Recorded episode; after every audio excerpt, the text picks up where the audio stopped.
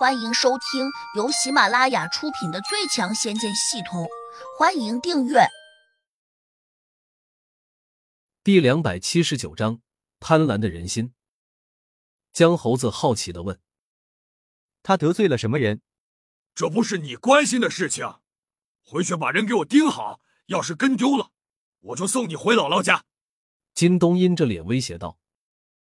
江猴子吓了一跳，慌忙答应下来。他很清楚，这个金东虽然不是什么厉害的角色，但他真要杀个人，那绝对是干得出来的。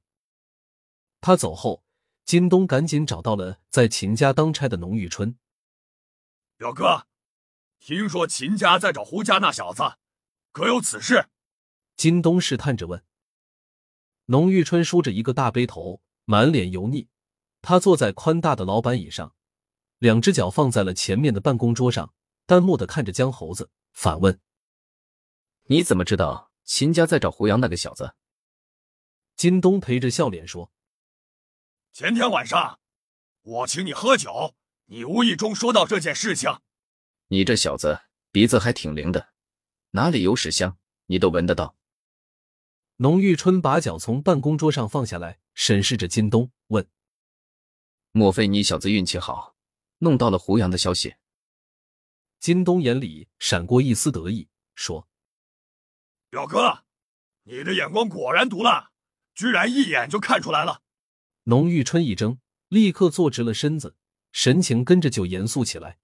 “你给我说实话，是不是真的看见了胡杨？”“我没有看见，但我手下一个兄弟看见了。”“表哥，听说秦家出了重金悬赏他，可有这事？”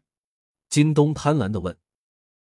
农玉春点点头，说：“秦家的确有这样的悬赏，不过是针对我们公司员工的。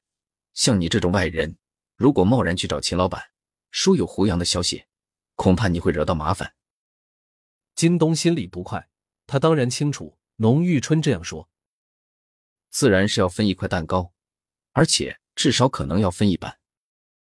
不过，金东的脸上却没有表露出来，他假装不懂的问。表哥，你这是在吓唬我吧？我给秦家提供消息，怎么会惹到麻烦呢？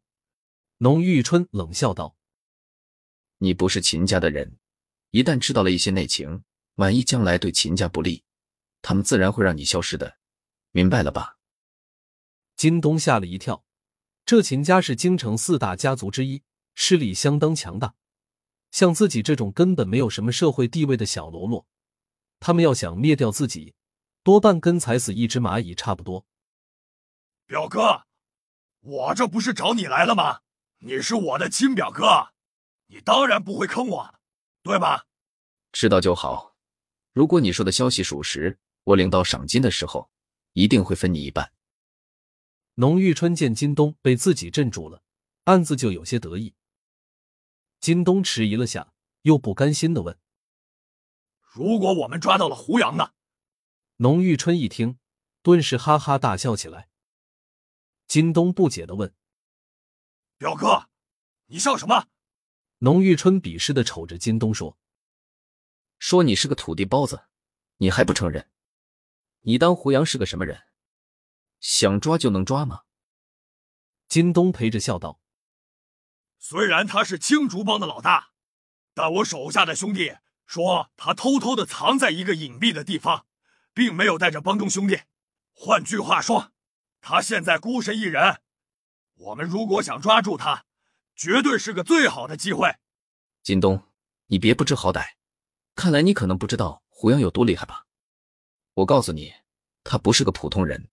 听说还能飞起来，甚至有人还传说连子弹也打不中他。你说，我们拿什么去抓他？金冬青哼了声，不以为然道：“这些传言都是虚的吧？虽然他的确很厉害，但据我手下的兄弟说，胡杨并没有传说中那样凶悍。我一个兄弟闯到他跟前，差一点就抓住了他。只不过我那个兄弟当时美色当前，乱了分寸，才遭到了偷袭。不然，说不定我们现在已经抓到胡杨了。不可能。”农玉春连连摇头。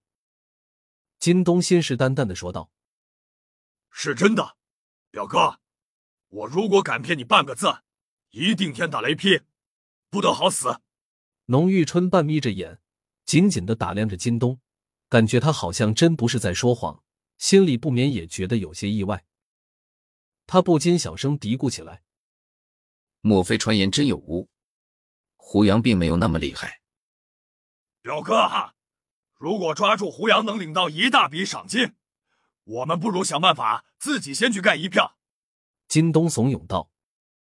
农玉春顿时也有些心动，连忙叫金东把胡杨最近的情况再说详细一点。金东并没有亲眼看见胡杨，他只能根据江猴子的描述。添油加醋的说了一通，大意是说，胡杨现在看起来有些虚弱，就算以前有些本事，现在肯定也是一只病猫。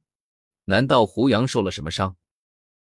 农玉春眼睛一亮，突然反应过来了，他大胆的猜测道：“我听说那些修炼中人在练功的时候极易走火入魔，也许这个胡杨正好遇到了这种情况。”对对对，表哥。你这句话马上就让我如同醍醐灌顶一般清醒了过来。